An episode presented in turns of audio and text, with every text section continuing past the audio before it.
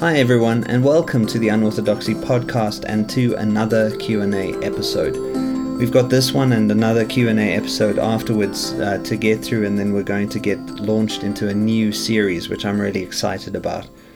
So I have two questions I'm going to answer here and I think they're really good for us to ponder together. Um, I I probably won't, as usual, be able to say everything that needs to be said, but hopefully I can say something useful. So both questions are from Kyle, and his first question is this Is it possible in today's age for the broken man, for me, I suffer from depression, anxiety, and PTSD, to have a place in a marriage that is so often defined by the man's ability to provide stability? Kyle sent me a follow up message on this to point out that it's a very unsettling time for men and women right now because roles have become so arbitrary, so blurry, often because of various rights movements and pop culture ideas. And I think Kyle is right on this. There have been seismic shifts in how family structures work and how relationships are negotiated today.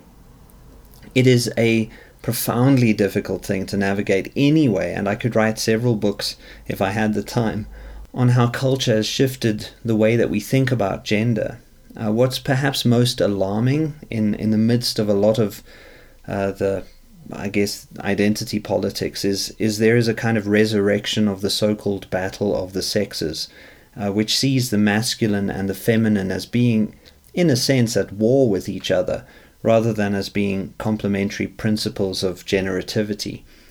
And that's just a small fraction of the issue. That there's so much to, to be said about all of this, but that's just the context uh, within which we're going to have to start grappling with the question. So, yes, this is, as Kyle says, an unsettling time, and these things are really already very difficult to negotiate. And then on top of this, Kyle has some really big difficulties of his own that make the, the already present difficulties even worse. So I do want to say, Kyle, I'm I'm really sorry about your struggles. I know that some days or most days things must be really tough, and I can only say that I sincerely hope that you find the courage and the grace and the support you need to face all of it. I do want to tackle some of the theological issues around your question, Kyle, so it's worth pointing out that there are many theological debates, especially around the various roles of men and women in relationship. Some people will very quickly point to the fact that the Bible appears to support a complementarian ratio between male and female in a relationship. This tends to imply that men head up the household typically and women need to submit to their husbands. And then, of course, against this, others will argue at length in favor of the so called egalitarian ratio, which suggests that women and men are equal, uh, with their relationships being far more negotiable uh, and far obviously far less hierarchical. On this debate, I take a rather annoying stance. I think both, let's call them relationship strategies, both relationship strategies are what you might call biblical. Both are there. There is definitely evidence that the Bible talks about complementarianism, and there is a sense in which the Bible talks about egalitarianism. And honestly, I can see why both are there.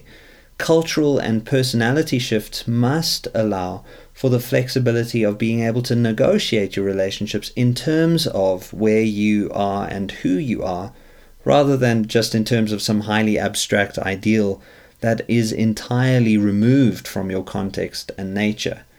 I'm not saying that there are no ideals. I'm, I'm going to get to the idea of ideals in a moment, but I am saying that it is ridiculous to demand that people adhere to certain ideas over and against others when there is no obvious contest between them.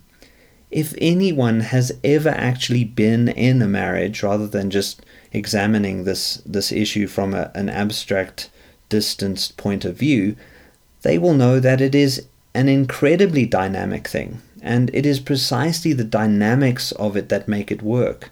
So, let's not approach this like modernists who try to impose a very small vision on how things ought to be onto the very massive drama of how things actually are. Keeping this in mind, I do also want to say this brokenness has never disqualified anyone from the possibility of wholeness. If brokenness disqualified anyone from marriage, no one would ever get married. In fact, if there is one fairly universal thread in the Christian scriptures, and I think it is ingenious, it's the idea that our brokenness is precisely the thing that qualifies us for any form of redemption, any form of redemptive action, or for receiving any grace that is given to us. As Jesus claimed, it is the sick who need a doctor, not the healthy. But of course, this requires that the sick actually go to the doctor and seek out the healing that they need. I know, however, that often we get a different message. We are told that we need to be healthy, but without the help that we actually also need. People often quote Jesus as saying, Be perfect as your heavenly Father is perfect. And if we listen to that, very soon we're likely to feel even more broken and even more incapable of receiving the healing that we need. Well, I've got some good news to say to this particular translation of, of being perfect as your heavenly Father is perfect. It's a good translation of the Greek. But there are some scholars of Aramaic who suggest that it is most likely that Jesus was using Aramaic to say this rather than Hebrew or Greek. And they point out that the words Jesus spoke would have been better rendered as be all embracing as your heavenly Father is all embracing. Perfection is not about getting things right all the time, but about moving towards wholeness. And that's a very different idea from the kind of idea of perfection that we often have as a result of our very modern influences. If God is all embracing, then does God embrace your imperfections as a part of your journey towards wholeness? Yes, absolutely. And should you embrace them as part of your journey towards wholeness too? Of course. Still, I think that we need to tackle this gap between the real and the ideal in Kyle's question. There's this idea of being broken on the one hand and the supposed masculine or manly ideal of being able to provide stability on the other. It's worth keeping in mind that all of us, no matter who we are, no matter what our lives look like, are caught between the expectations we have about life. We could have these socially or self imposed, and our actual lives. We're caught between what we want to happen and what will actually happen. And there's often a, a big conflict between where we hope to be and where we actually are. A conflict that is very complex. It's complex enough to understand, but which involves a mix of perceptions, judgments, and assumptions. This is actually one of the gifts and the curses of being human because we need ideals. We need to be able to imagine where we will be tomorrow, and we need to be able to look towards the future. Ideals actually structure the present, just like the ideal of a possible marriage in the future gives structure to a relationship in the present. So, here, very simply, I'm not slamming idealism. I am an idealist, and I'm quite happy to be an idealist. But I have to recognize, and I think we all need to, that there is a dark side to all of this, because every ideal is also a judge. And so the question has to be is the judge fair? Or maybe is the judge reasonable? Is the ideal or judge meeting you where you are?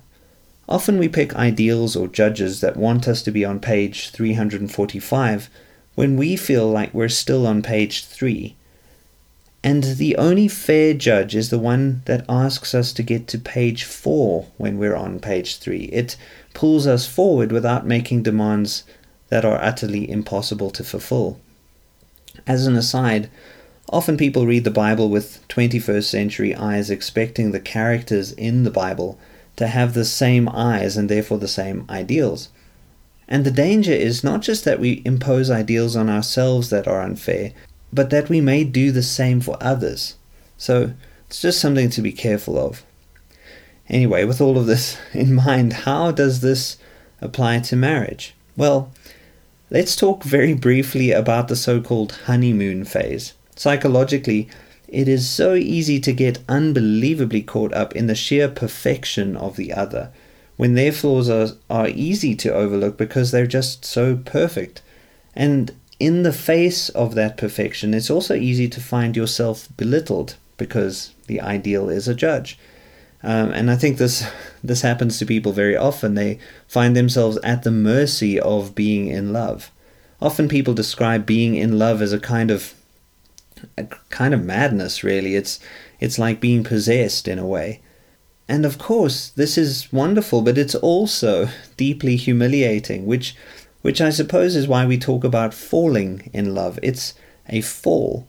The ideal is a particularly brutal judge here. And some of working out a relationship, figuring out how it works, must therefore involve trying to reconcile the ideal and the real. It must involve trying to figure out who this person is with you and who you are as you are with this person that you're with. And it must involve not killing the ideal, but seeing in what way it is actually real. So that's all very abstract.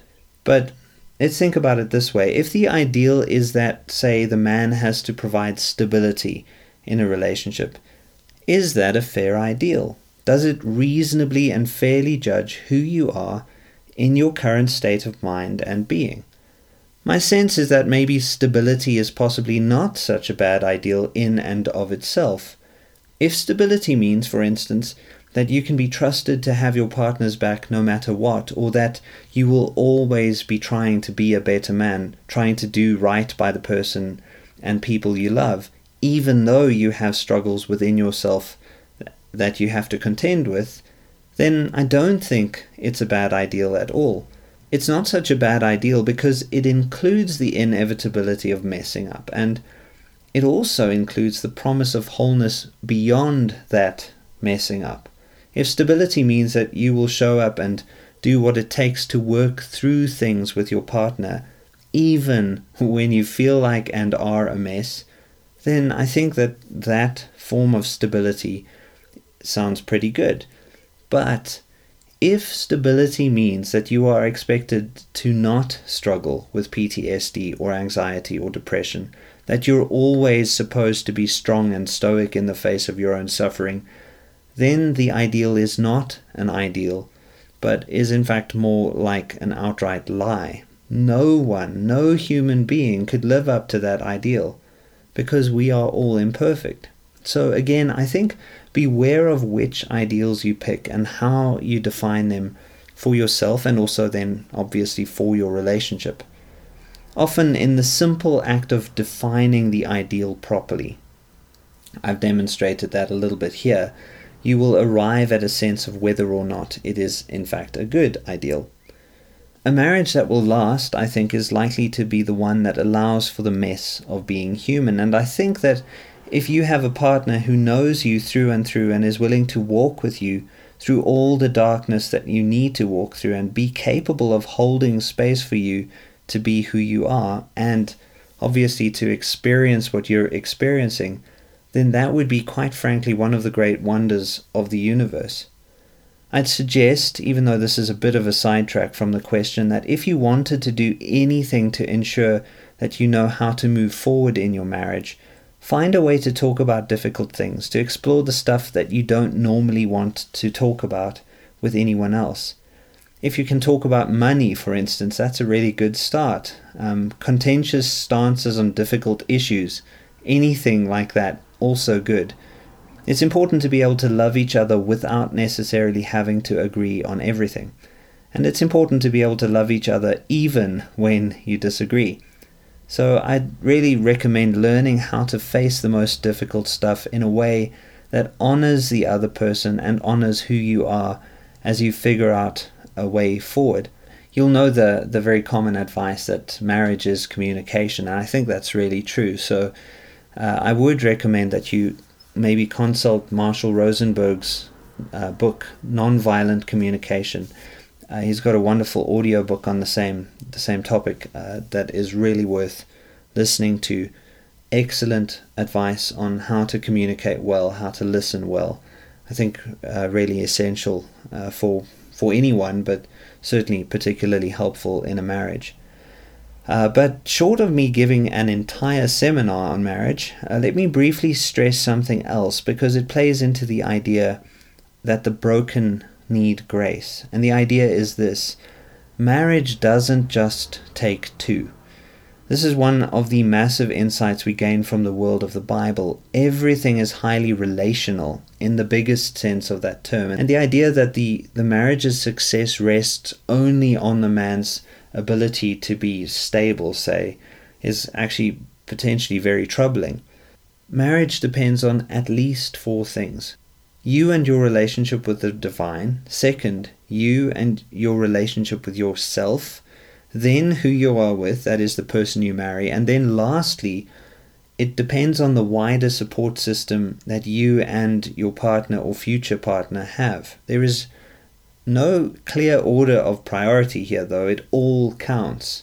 It's all interwoven into the fabric of our being and our being in relation with others and the world. And this, to put it mildly, is a profoundly complex and actually very fragile ecosystem of relationships that need to be taken into account and lived with. Another way of saying this is that marriage depends on what we bring to the marriage, ourselves and our grappling with the transcendent, how we and our partners relate to and do life, and also how we find support in the world. There's so much to navigate in all of this, and the thing I would say on all of this is is this find people who can stand with you and walk with you as you and your partner do life together. In the modern West, there is this idea that relationships and marriages are between two people. But this is absolutely bogus. I see it everywhere how this actually wrecks relationships because uh, people rely entirely on this one other person. I think it kind of fosters an inevitable codependency that is uh, potentially very unhealthy. So, yes, a marriage is the most intimate of relationships, but for it to survive, it takes a whole network. Uh, so, find support. And really, this is all to say that the door that opens to marriage is not shut to the broken man, but this is also to say that walking through the door doesn't have any guarantees. There is fragility in all of this, and there is certainly risk we know that things don't always work out the way that we hope they will. It helps to keep your eyes open as you go in, remembering always that love is not blind. It never is blind. Love sees very well, it sees everything that needs to be seen, and of course, love is all embracing. So be all embracing as your Heavenly Father is all embracing. I know that that again is me saying both too much and too little, uh, but uh, let's get to Kyle's second question, which is this. I am an artist. I find meaning in meaning itself and the visual world as a curtain behind which is this enormously profound world of truth and eternity. What role does suffering play in the church as Christ's bride? Well, clearly, um, I am someone who is also rather taken with meaning itself and the question of finding and seeking and making meaning. And Kyle uses that beautiful image from John 3, verse 29, and Revelation 21, verse 2, and which is alluded to elsewhere in the scriptures this idea that the church is this imperfect and unholy collective of seekers and finders that is always already united with Christ and yet always expectant of Christ there is this here and now, this kind of painful present, and then there is the hope of the future. There is our union with the divine, and then there is also a kind of expectation of consummation. I'm, I'm not going to be able to unpack all of the theology of this, but I do want to highlight this paradox in, in this idea of the church being the bride of Christ, because I think it's in the paradox that we can begin to understand some of how uh, some of the role of suffering in all of this. We are changed as individuals and as collectives by two things great love and great suffering. Not just one or the other, but somehow both. The odd thing is that we are uncomfortable with both of these things, generally speaking. People usually want to be loved conditionally, which is rather surprising, but think about it. Uh, but the lesson of great love is that it must cover every deficit and be present in every form of darkness and brokenness. And people definitely don't want to be transformed in suffering. We'd rather, again, generally speaking, fight against suffering or ask why it happens. Um, that's fine. It's very tempting to do this, to ask why. I know from some experience too that why is often a distraction from the issue of what is happening through suffering. If we allow it, suffering somehow can open us up to meanings and mysteries that have not been apparent to us before. And it's in this that suffering and creativity are profoundly connected. There's that famous Kierkegaardian idea that the poet, and yes, obviously the artist, is one who suffers most, but whose lips are so formed that when he screams, what comes out is more like a song than an actual scream. Some of you may have also picked up this seemingly strange connection between marriage and suffering. Um, and before we go wrong, the core here is not that marriage should be the cause of suffering. And I know for, for many people it, it is obviously apparently the cause of suffering, but the, the idea is better expressed as this suffering should be mitigated in this particular relationship, both in very earthly and very heavenly ways. Suffering is connected with allowing, uh, with letting things go and letting things be. But what role does suffering play in the church as Christ's bride? The answer is really that it plays many roles. It reminds us of our vulnerability and our utter dependency on that which is ultimate. It opens us up to others, often in very uncomfortable ways, but still in ways that can be redemptive. And suffering also somehow brings us into new dimensions of beauty and meaning. Most of all, it is the wounded bride that knows she should return to the healer. And in fact, there are many things to learn from sort of witnessing the, the realm of identity politics. But one thing that I, I seem to be picking up on is that there is a need for all of us, and I really mean both men and women, to reclaim the ideal of the feminine. The church, including all of us, is feminine, not the tyrannical feminine of the matriarchy at war with the tyrannical patriarchy, but the patient bride always waiting for her lover, waiting to be united with him. And of course, that there is both love and suffering in that. And that, I guess, is the essence of it, even if a lot of detail is missing. There are some books I've found very helpful in grappling with all of this. On the question of marriage, Rob and Kristen Bell's Zimzum of Love is a really great and worthwhile read.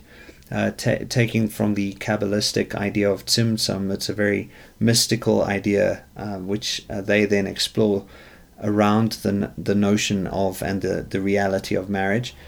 It's a very quick and easy read, uh, but some there are some very interesting insights, and I think uh, I think it's good for couples to actually read together. Then on suffering uh, specifically, this is actually the more the question of why theodicy. Uh, there is David Bentley Hart's brilliant little book, The Doors of the Sea, uh, and Rob Bell's book, Drops Like Stars, is really wonderful in its exploration of the relationship between creativity and suffering.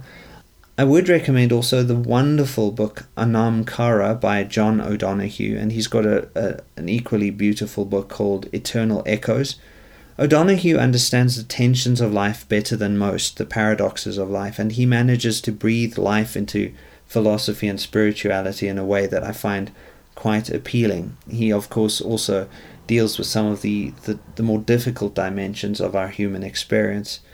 And I would also recommend Richard Rohr's book Everything Belongs, which is the first uh, book I read that really goes into this strange way that love and suffering work together to, to transform us. But in all of this, as I end off, maybe it's good that I just remind you of something very simple uh, but very important. Life is tough often, and we don't always know exactly what to do with that. So if you happen to be in a fragile state, struggling a bit more than others seem to be, be excessively kind to yourself. Maybe the time for picking yourself up by your own bootstraps will come at some point, but maybe now you just need to be kind to yourself. Pick ideals that show you the grace that you need without letting go of the possibility that everything will, in good time, be okay. Take care, everyone.